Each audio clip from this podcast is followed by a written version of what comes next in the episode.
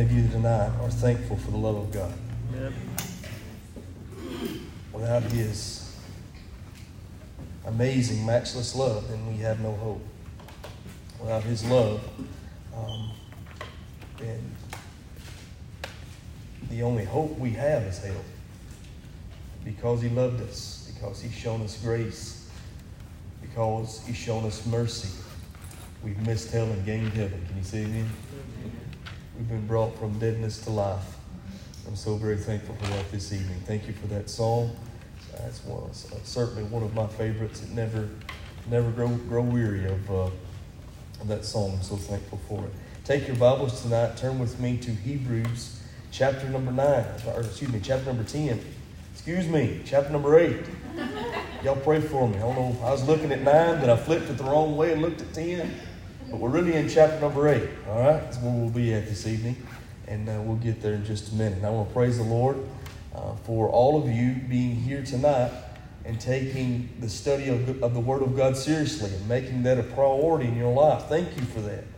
Uh, I know there's a lot of other places that you could be this evening, but I want to thank you for being here.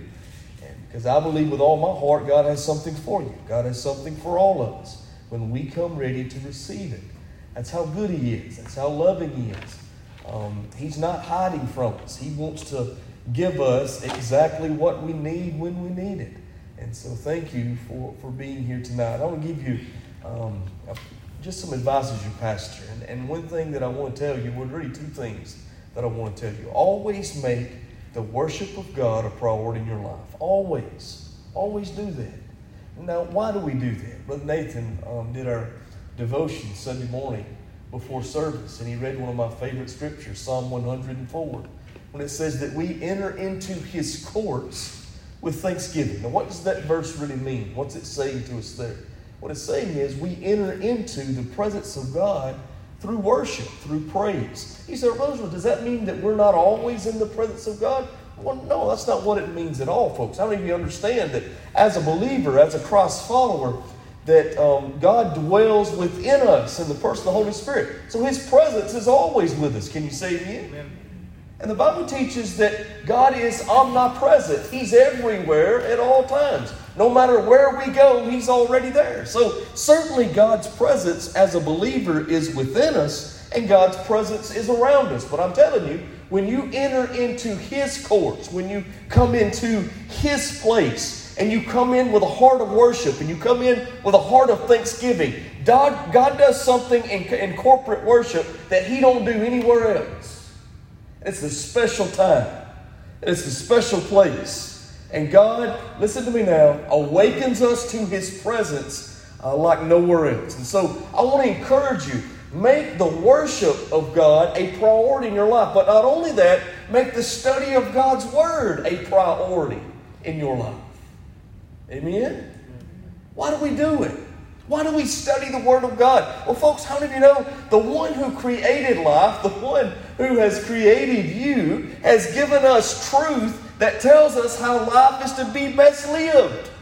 Not only does it tell us about life here on this earth, but it also tells us about eternal life that we can experience through faith in Christ that's just that eternal, where we will live with Him forever. And listen to me now. He gives us this truth as a good father. One of my favorite worship songs, I can't remember who sings it. Uh, was it Crowder who sang He's a Good, Good Father? Yeah, one of my favorite songs, man. That's exactly who he is. And as a good father, he's always going to give you what will help you. And he's given you that in his word. So I want to encourage you, make the, uh, the worship of God a priority in your life, but also make the study of God's word a priority in your life. And listen, when you enter into God's presence and you get a hold of God's truth, that's what truly changes us to become what God wants us to be. Can you say amen? It's the presence of God coupled with the power uh, of God's holy word that helps us become what we've, we've been saved to be. And so make the worship of God and the study of the Word of God a part of your life. That's what we do every time we come together in corporate services just like this. So I want to ask you, I want to encourage you, stay plugged in and stay faithful to that, man, because God's got something for you. You know, there's a verse that I want to give you tonight. I'm not going to I'll really preach on, on it, but Man, it's just one of those verses that God has given me um, in, the, in the last few weeks that's just been rolling around upstairs. And I'm, and I'm hoping and praying that He lets me preach on it sometime. But it's, it's Luke 12 52. And it says, Fear not, little flock, for it is your Father's good pleasure to give you the kingdom. I love that verse. It starts off with some instruction that we all need fear not. Don't be afraid because it makes God happy. It's His good pleasure to do what? Give you and I His kingdom.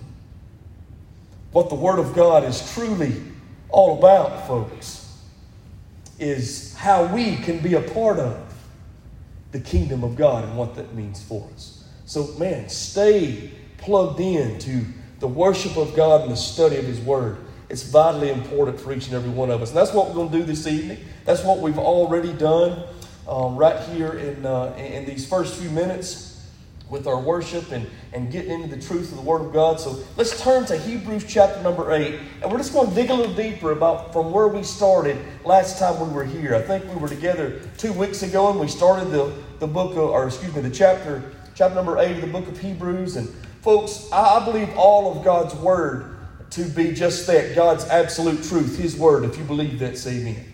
And all of the Word of God is important. Please don't misunderstand me. But there are certain uh, books of God's Word that are just special to me. You know, as a pastor, as a preacher, as I preach through the Word of God, there's certain books, man, that I just truly enjoy spending time in. I love the book of Romans. We went through the book of Romans here um, in our Wednesday night Bible study. I love the book of Ephesians. And, that's such a powerful book. But man, Hebrews is right up there to me with Romans and with the book of Ephesians. And chapter number 8 is one of those chapters in Hebrews that really sticks out. Because Hebrews chapter 8, it hits you right where you live. Now, I don't know about you this evening, but I'm thankful that we have a living word, which means, listen to me now, God's word is real and God's Word is relevant and God's Word is ready to make a difference in your life today when you choose to apply it to your life. And when we choose to apply what we find on the pages of Scripture right here in Hebrews chapter 8, listen, it'll change us on a Wednesday night in church, but it'll also change us on a Thursday morning at work.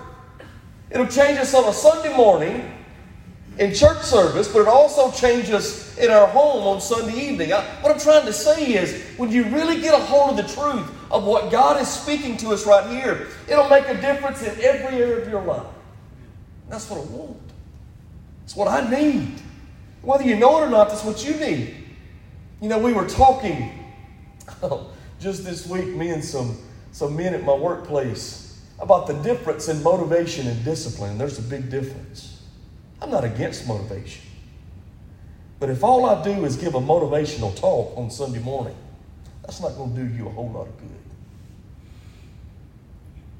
Motivation comes and goes, doesn't it? Really, because it's based upon feelings. Now, Zig Ziglar is one of my favorite. Um, I don't know, if he was an author, but he was also vice president of the Southern Baptist Convention at one time. But Zig Ziglar always said, motivation doesn't last. Uh, some people say motivation is no good because it doesn't last. He said a bath doesn't last either, but we do it every day. we need it every day. Or that's why we need it every day. And, and so, and, and that certainly is somewhat true of motivation. Motivation is not a bad thing. I'm not saying that. But what we really want is discipline. Discipline, consistency of doing what God tells us to do daily, whether we feel like it or not. Amen? I talk to you a lot about when you come when we come here to worship.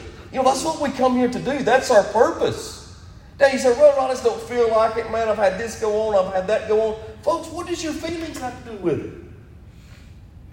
What is my feelings? Whether I feel like it or not, God is still worthy. Can you say amen? Still worthy. And if we wait till we feel like serving the Lord and worshiping the Lord, before we do that, then I promise you, we're going to miss out on a whole lot of opportunities to worship God for He is worthy and to serve God, which will make a difference in our life and the lives of others and actually fulfill His purpose for us. So we need more than just motivation. We got to get some discipline to actually apply what God's Word is saying. And I'm telling you, if we discipline ourselves as disciples, amen, then I can. Pro- disciples are those who put into practice the teachings of Jesus and actually follow Him. We discipline ourselves daily to follow the Lord. And if we'll do that, according to Hebrews chapter 8, I promise you it'll make a difference in every year of your life. What is Hebrews 8? Let's, let's catch everybody up. Let's all get on the same page. First of all, we found out the writer, by inspiration of the Holy Spirit, is teaching us in the eighth chapter of Hebrews about the difference in the Old Covenant and the New Covenant and how that the New Covenant is much better than the Old Covenant. Now, the Old Covenant came by Moses, and it was, uh, it, it, was um, actually instituted among the Jewish people uh, by the law that, that Moses uh, was gave to the people when he himself received it from God on Mount Sinai. That's the Old Covenant. It's based upon, or excuse me, uh, yeah, it's really based upon works of the law for us to actually benefit from that, or for them to actually benefit from that. The new covenant came because of the finished work of Christ.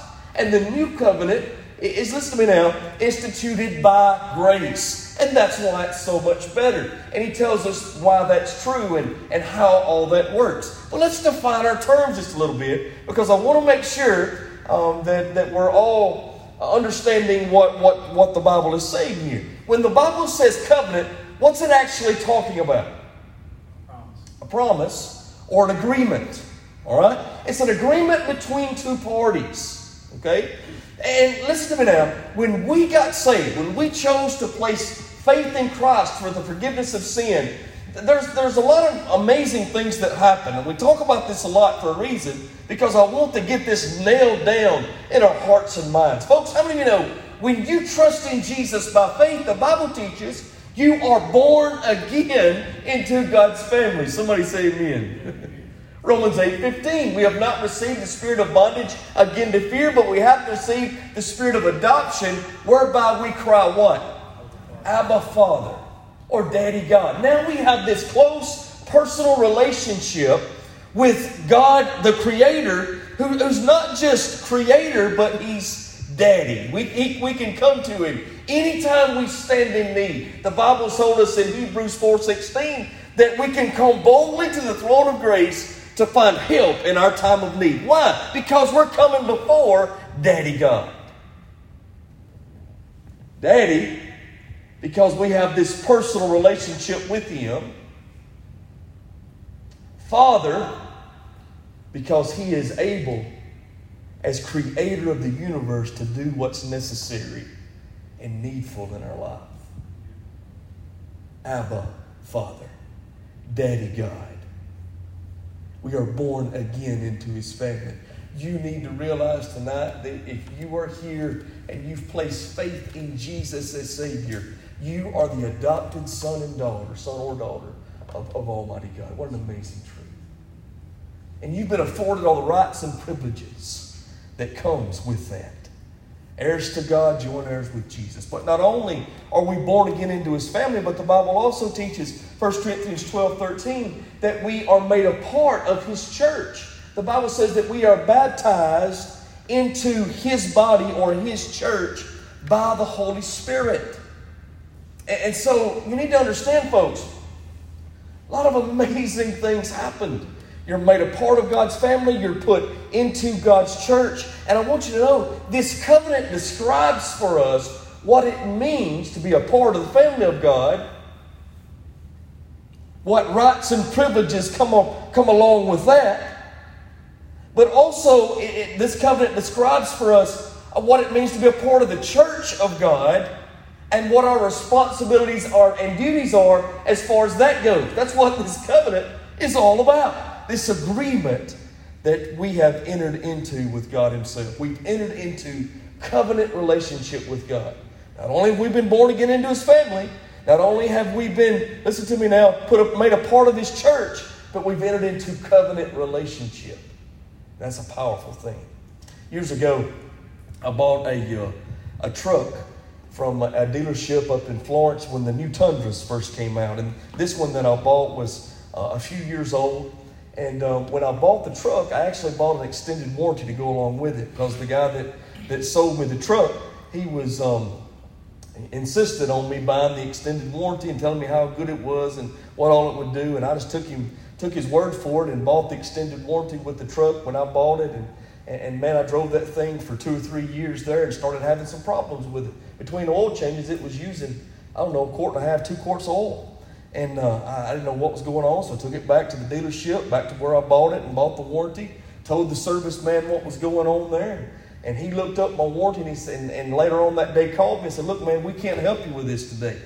And we're not going to be able to do it. I said, Why? It's under warranty, isn't it? And he said, Yeah, it's under warranty. He said, But your warranty states that, um, that uh, if you don't get your oil changed at the dealership every time and have record of that, then it voids your warranty. Well, Nobody told me that when I bought the warranty. It was that was all in the fine print. And guess what? I didn't read the warranty, so I didn't know what agreement I'd entered into. And, and listen to me, folks. I learned something very valuable that day. A warranty is only as good as the person you make it with. You hear me? It really is. Very important that we always remember that. Not just in the physical settings of uh, what we do day by day, but, but certainly we need to remember this spiritually speaking. When we entered into this covenant, this agreement with God, that's a very amazing, powerful, wonderful thing because we can trust that God is always going to keep up his end of the bargain. He's always going to do what he says he's going to do. Now, one of the ways that I could have uh, certainly benefited from the warranty, or at least knew what I'd get into if I had read the agreement for myself. And that's what we're trying to do tonight in Hebrews 8 and the rest of the book of Hebrews is I want you to read for yourself about what you've actually entered into as a born again child of God who is a part of the church of the living God. What your rights and privileges are as a son or daughter, but also what your responsibilities are as a member of his church. That's what the covenant gives us. That this covenant, this agreement that we've entered into with God Himself. Let me give you a good verse. Psalm um, chapter, let's see, Psalm, uh, I won't misquote it. Let me look it up here. Psalm 36 and verse number 5. Look what the Bible says there. Psalm 36, verse 5. Thy mercy, O Lord, is in the heavens, and thy faithfulness reacheth unto the clouds. If you believe it, say amen this evening. Now, what does that mean that God's faithfulness reaches to the clouds? Well, that just simply means He's always going to do exactly what He has promised. And we, He's got a good track record, too. We can look back and, and check Him out. How many of you know when God made the covenant uh, with Noah, with the rainbow, He's kept good on that promise? Hadn't He?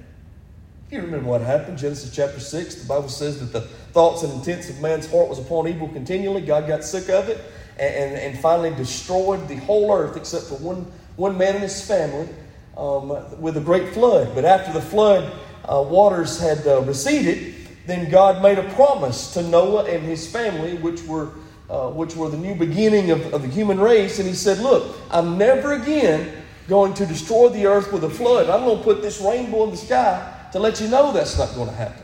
Now, what burns me up is that uh, the uh, homosexual community, the LBGTQ whatever community, whatever the new letters are today, I don't know exactly all of them, but they, they've actually stolen a symbol of God's promise um, and, and are actually making a mockery of it before the Lord and before everybody else in being disobedient.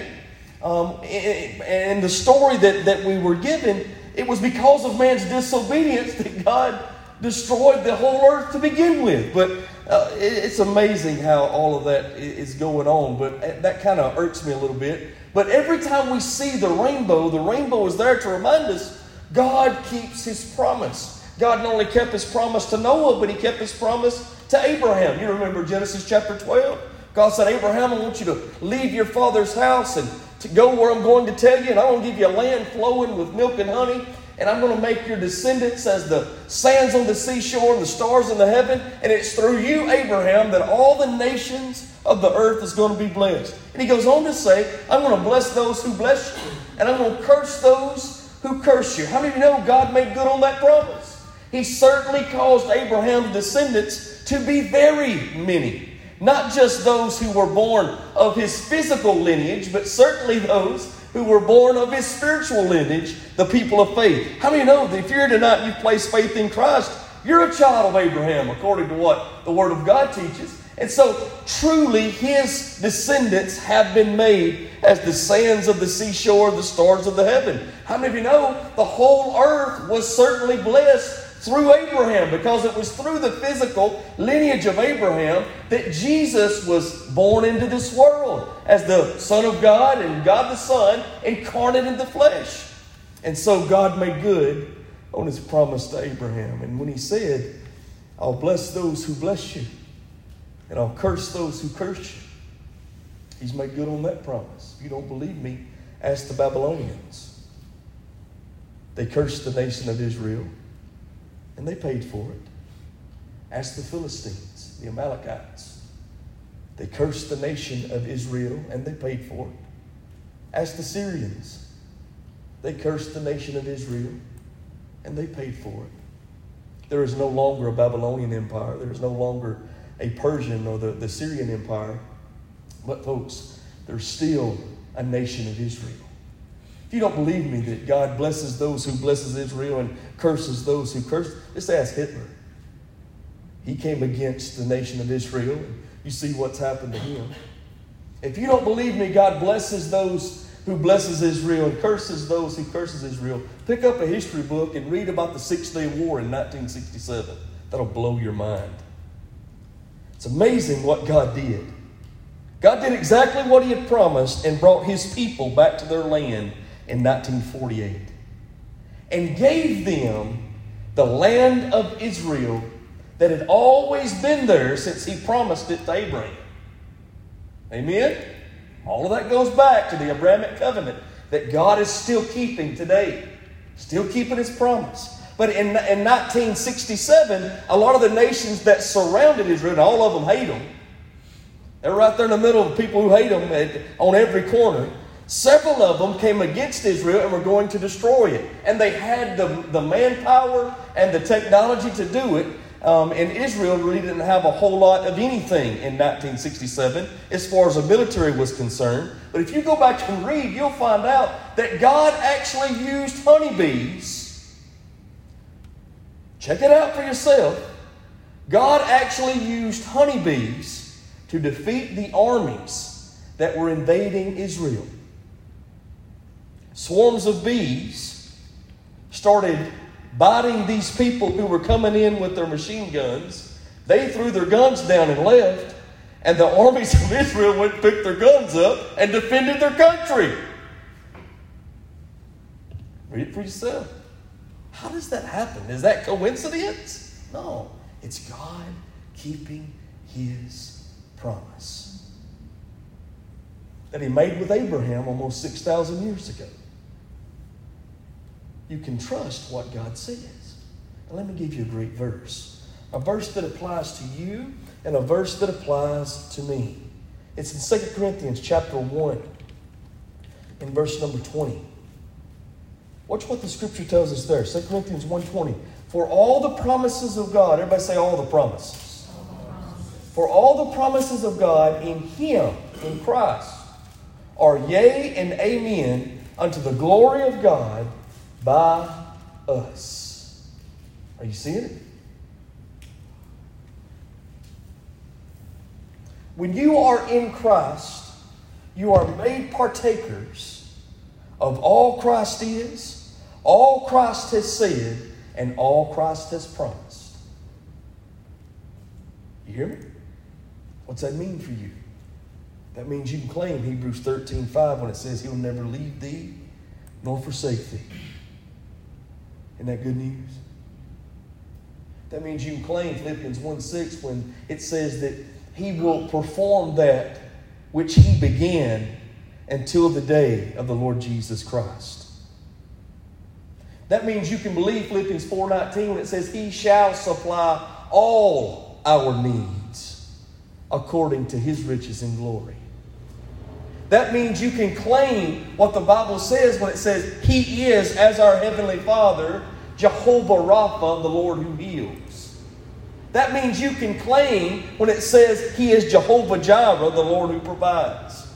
That means you can claim when it says He is Jehovah Tsidkenu that He is our righteousness. That means you can claim that He is Jehovah Nissi, that the Lord is our banner and goes before us in the battle. All of these promises that are based upon His character and His person, we can claim. Why? Because we are in Christ and Christ is in us. And now all these promises are made real to you and real to me. All because of Jesus. Isn't that good news? Blesses my heart. I'm thankful that I can trust Him. I'm thankful that the agreement I've entered into is strong because the one I made it with is strong.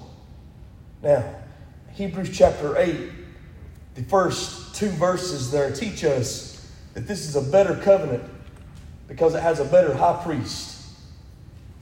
And then verses 3 and verse number 4 teaches us it's a better covenant because it's ministered in a better place. It's actually ministered uh, to us and for us in the heavenlies. In the original tabernacle, the tabernacle, verse 5 says, of which the, the tabernacle of Moses was patterned after. So it's, it's a better covenant because of a better high priest. It's a better covenant because it was it's ministered in a better place. But it's also this new covenant is a better covenant because it's based upon better promises. And that's where we come to in verse number six. Look what it says. But now hath he obtained a more excellent ministry, meaning Jesus, by how much also he is the mediator of a better covenant which is established upon better promises. For if that first covenant had not been faultless, then, then there should be no place have been sought for the second. So what he's saying is, if the first covenant could do for us all that we need, needed doing and all that God wanted to do, then there would have been no need for the second covenant. But because the first covenant was lacking in certain areas, there had to be a second covenant. What does that mean? What does that mean for us? What does it mean that it's this new covenant, this new agreement that we have with the Lord has better promises? Do you realize the old covenant provided God's standard for living, for His holiness, what He truly wanted? But the old covenant, listen to me now, did not provide the power that was needed for us to actually walk in obedience. It didn't. See, in the old uh, under the Old Covenant in the Old Testament, not every believer had the Holy Spirit living within them. There were times that the Holy Spirit would come upon a person. We see that all throughout the Old Testament. You see it with David, you see it with Samuel, you see it um, uh, with, with uh, Daniel. You see it with all these great men and women of God throughout the Old Testament where the Holy Spirit of God would come upon them and God would use them for a season. It was like He would come upon them to do a certain task, and then it, that they would not have the, the anointing anymore. But how do you know? Now that we are under the new covenant, the Holy Spirit of God is a reality for every believer. It indwells, He indwells, not it, but He indwells every believer. Therefore, He gives us the power to be obedient to what God has actually told us to do. He gives us the power to actually be what we've been saved to be. That's where the old covenant was lacking. It gave you the standard of what God wanted, but didn't give you the power to perform it. I've told you before that when we are born again, we receive a new divine nature. Right? That comes at the moment of conversion for every believer. That's why I tell you, folks, if you have never truly been changed, your attitude hasn't changed, your actions haven't changed, then according to the truth of God's Word, then you've never truly been saved. 2 Corinthians 5.17 says it plainly. Therefore, if any man be in Christ, he's a what? New creation. All things are passed away. Behold, all things become new. There will be a change when a man, woman, boy, or girl truly accepts Christ as Savior and is indwelled by the Holy Spirit. You receive a divine nature that changes how you think, that therefore changes how you act. Now, are you going to be perfect? Nope. Again, there's a lot of people who think they're perfect. They'll bless your heart. You'll see some of them. You'll deal with some of them. We all still need grace each and every day. We all still need God's help each and every day. But I'm telling you, God will give you a divine nature that will bring about change in your life. You will then have a desire for the things of God. Let me give you a good verse. 2 Peter chapter 1, verses 1 through 4. Watch what this says. 2 Peter 1.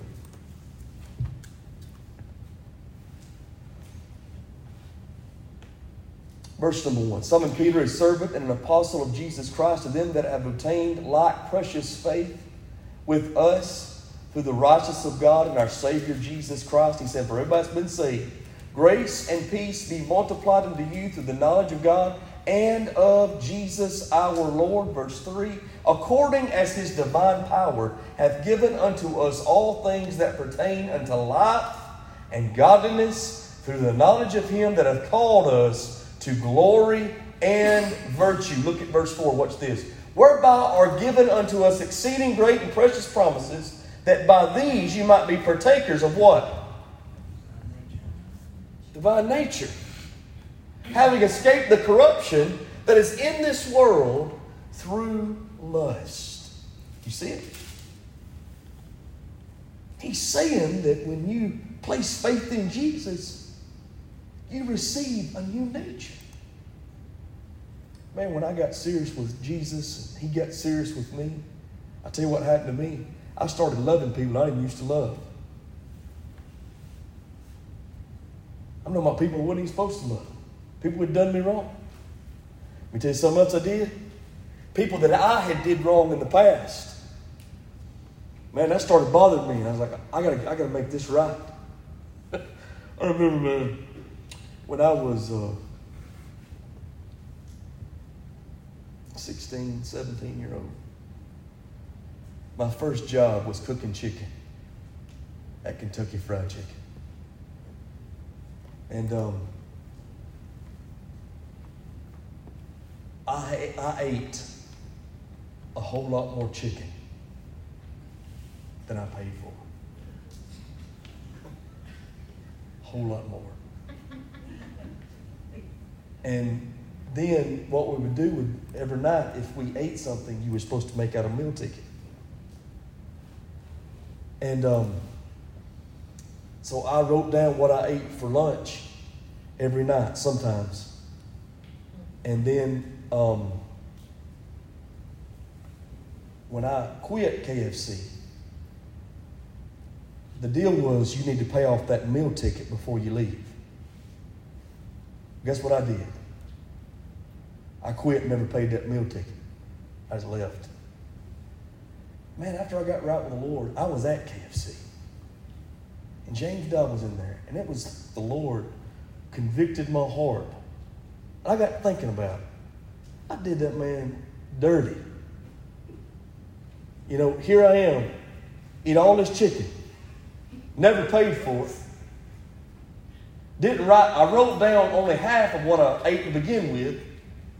And then when I left, I just left him with all that bill, never even paid it. And I went up to him and I said, uh, Mr. Dodd, I'll tell you something.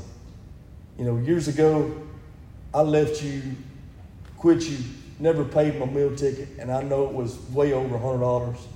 And I'll be glad to pay that now if you'll let me. And he looked at me like I was crazy just busted out laughing. He said, Are you crazy? I said, Oh, no, I, I, that's got to feeling bad about that, man. I should have paid that ticket. He said, Dude, get out of here. pay for no. He let me go on the meal ticket. But I just say it, that may seem funny to you. But man, after I got right with the Lord, things like that started happening. Hey, it started bothering me. different things that I knew I had done and different things that I failed in daily. Why? A new nature. Didn't bother me before. Took me to death that I was getting over on Mr. Dodd. Took me to death that I was eating all the chicken I wanted and not paying for it. You understand what I'm saying? But when you get a new nature, things change. There's a difference. Because when you get a new nature, guess what else happens? You get a new desire. With the divine nature comes a desire to please God. Amen? Now, without, without the new nature, you're never really going to have a desire to please God. Now, you'll try to, in your own ability and um, power, do what you think you need to do or what people expect of you. But do you really desire the things of God? You need to ask yourself this question Why do you come to church? Is it because that's what's expected of you? Or do you really desire something? Are you desiring to hear from the Lord? Are you desiring to feast upon truth? Are you desiring to truly give Him praise because you know He's worthy? Is there really a desire? Because if there's not really a desire for the things of God, then you got to ask yourself do I really have a divine nature? These are things we've got to work out on our own.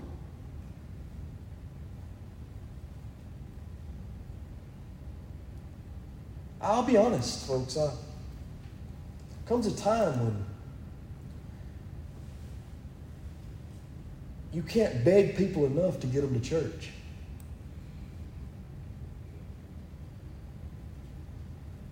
Now, I'm going to encourage folks to come. I'm going to ask them to come. I'm going to tell them how much we'd love to have them. But if I get up in the pulpit every, believe me, I've tried this before, but if I get up in the pulpit every Sunday and I harp on coming to church and how it's wrong for you not to be here, you know what I found out? If people do come, they're coming so the preacher will shut up or because they feel a certain obligation to. But are they really coming because they desire it? So I've not come to the place where I think, you know what? Only God can give that desire. I can encourage, I can love, but until you have a real desire to serve God, follow Him, do what He wants, nobody else can change that. And that desire comes with the divine nature. Can you say amen? Divine nature leads to a desire to please God. That happens with the new covenant. Through the indwelling of the Holy Spirit, we then have the power to walk in obedience before the Lord in this world. That's why it's so much better. Let's go on. Look what else he says. Not only do we have this promise of, uh, of the power needed to do what God actually wants us to do. But also, He gives us the promise of forgiveness. Look, look at verse number 11, chapter number 8 there. Let's just go back, though, before we go further. Let's just read 8 through 11. For finding fault with them, he says, Behold, the days come, saith the Lord, when I will make a new covenant with the house of Israel and with the house of Judah, not according to the covenant that I made with their fathers in the day, when I took them by the hand to lead them out of the land of Egypt, because they continued not in my covenant, and I regarded them not, saith the Lord. For this is the covenant that I will make with the house of Israel after those days, saith the Lord. I will put thy laws, my laws into their mind, and write them in their hearts, and I will be to them a God, and they shall be to me a people. And they shall not teach every man his neighbor and every man his brother, saying, Know the Lord, for all shall show me from the least to the greatest. So, what's the Bible telling us here? He's telling us in verse number 11 um, that he's able to forgive where we need forgiveness. And the old covenant could never do that, was never able to do that, was never meant to do that. Look at verse number 12. Let's go on. For I will be merciful to their unrighteousness and their sins and their iniquities, will I remember no more. Now, the old covenant could not forgive sin. As a matter of fact, we'll find when we get to Hebrews chapter 10, it says, under the old covenant, there was a remembrance of sins every year. All it did, if you remember, we talked about this last time we were together, um, it covered up the sin, but it didn't take it away. Jesus was the Lamb of God that takes away the sin of the world, that cleanses our sin, that truly forgives our sin. All the old covenant was doing was just pointing us to our need for a Savior who would take away our sin. Covering up that sin every year never took it away. There was always a remembrance. Romans chapter 3 and verse number 20, brother, if you will put that on the screen for me. Watch what this says. Romans 3:20. Excuse me. Therefore, by the deeds of the law, there shall no flesh be justified in his sight. Now, why, why couldn't we be justified by the law? Well, first of all, we couldn't keep it. Therefore, we became guilty because of it. But guess what else happens? It can't forgive us. And if we can't be forgiven, we can't be justified. It says then, therefore, by the deeds of the law, verse 20, there shall no flesh be justified in his sight, for by the law is what? Knowledge of sin. Knowledge of sin when we break the law, but also knowledge of sin because the law can't forgive us. Only grace can do that. Only grace can do that. So, what, what is the better promises that we have under this better covenant? Well, first of all, it's the promise of the power of the Holy Spirit to help us do actually what God has told us to do. That divine nature that gives us a desire to please the Lord. And then also the promise of forgiveness. Look, Jesus promised when He forgives us, He'll remember it no more. Ain't that what it says? The Bible says right here, God says, Look, when I forgive your sin, I'll remember it no more. Now, I've had somebody ask me, can God really forget? If God knows all things, if God is um, omniscient, He has all knowledge, then how can He forget?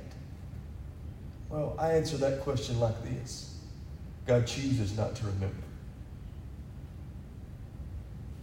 and He won't hold it against you. I'm not sure I can forget fully when someone does me wrong. But I'll tell you what I can do. I can choose not to hold it against them. And that's what God does for us. Why? Because of grace. God is so good, He'll forgive you of your sin and no longer hold you against hold it against you. He'll no longer hold that over your head. Isn't that good news? This is the new covenant. Verse 13. In that he saith, A new covenant he hath made the first old. Now that which decayeth and waxeth old is ready to vanish away. Now you need to understand something. God makes it extremely clear that it wasn't the fault of the covenant that caused it to uh, not do what we needed it to do. It wasn't the covenant's fault. The covenant was based upon the truth of God. As a loving father he wanted to, his people uh, to be a peculiar treasure unto himself. That's what the old covenant was. Wasn't the covenant's fault. It was the people's fault because they couldn't keep it. Right? And so God, by His grace, said, you know what? I'm no longer going to put it, I'm no longer going to make it about your faithfulness. I'm going to make it about my faithfulness. It's no longer going to be about what you can do with your self righteous works of the law. It's going to be what I can do because of my amazing grace. You remember, I think it's about Exodus, Exodus 24, I believe is where it's at. About verse 3, I think. Um, Moses is speaking to the people the words of the Lord, the words of the covenant. And they all, in unison, shout back to him when he asked, Will they do all that God has commanded? And they all said, We will do it. Guess what? They didn't do it. They couldn't do it. And so it's almost like God says, okay, you can't do it, but I can do it for you. And the way I'm going to do it for you is the way of grace. I'm going to send my son. He's going to keep the law perfectly, fulfilling my righteous standard. And then he's going to be the sacrifice for your sins, fulfilling my justice against sin. Amen. It's all by grace. Now, because of Jesus, we enter into that new covenant based upon much better promises. If you believe it, say amen tonight. Got any comments or questions?